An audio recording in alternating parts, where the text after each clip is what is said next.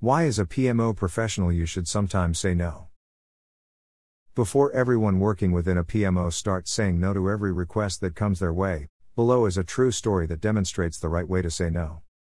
There were two senior project managers, they will simply be referred to as Project Manager A and Project Manager B.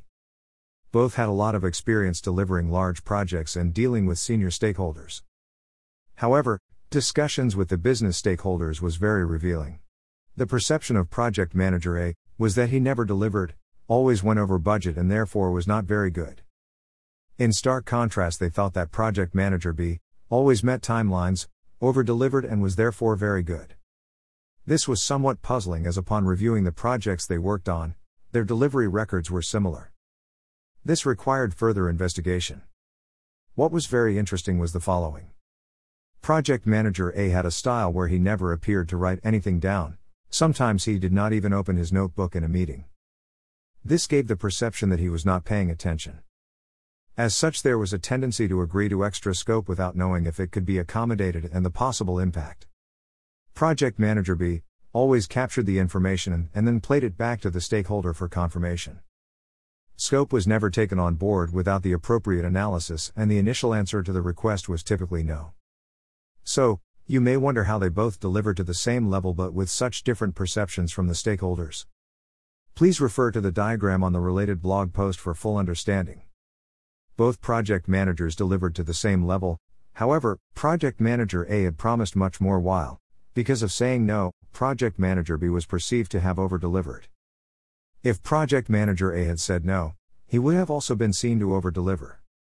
This real life example illustrates an important point. It is the natural working style of many PMO professionals to want to help and take on more work.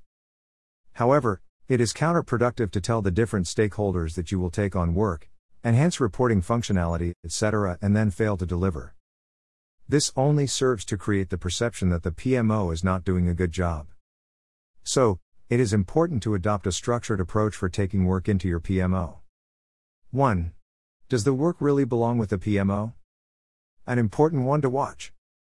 Many projects will look to push work they do not want to do into the PMO.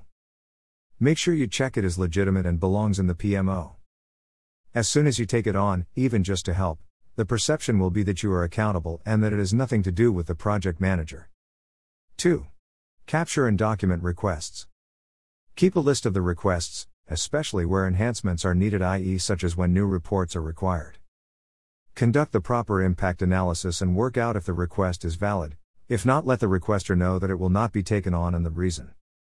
Estimate effort. This will allow the work to be scheduled. The schedule should be communicated to stakeholders to manage expectations. 3. Deliver changes to agreed schedule. If you commit to make changes, take on work by a specific date, make sure you meet the deadline. If timelines are slipping, let the stakeholders know as soon as possible, ideally providing a solution at the same time. Finally, it is very important you say no in the right way. Simply saying no in a negative, unhelpful way will not win friends. When a request is made, listen, let the requester know that you cannot commit until you have reviewed. Explain the process. These steps will ensure that you are seen as being helpful without risking over delivering.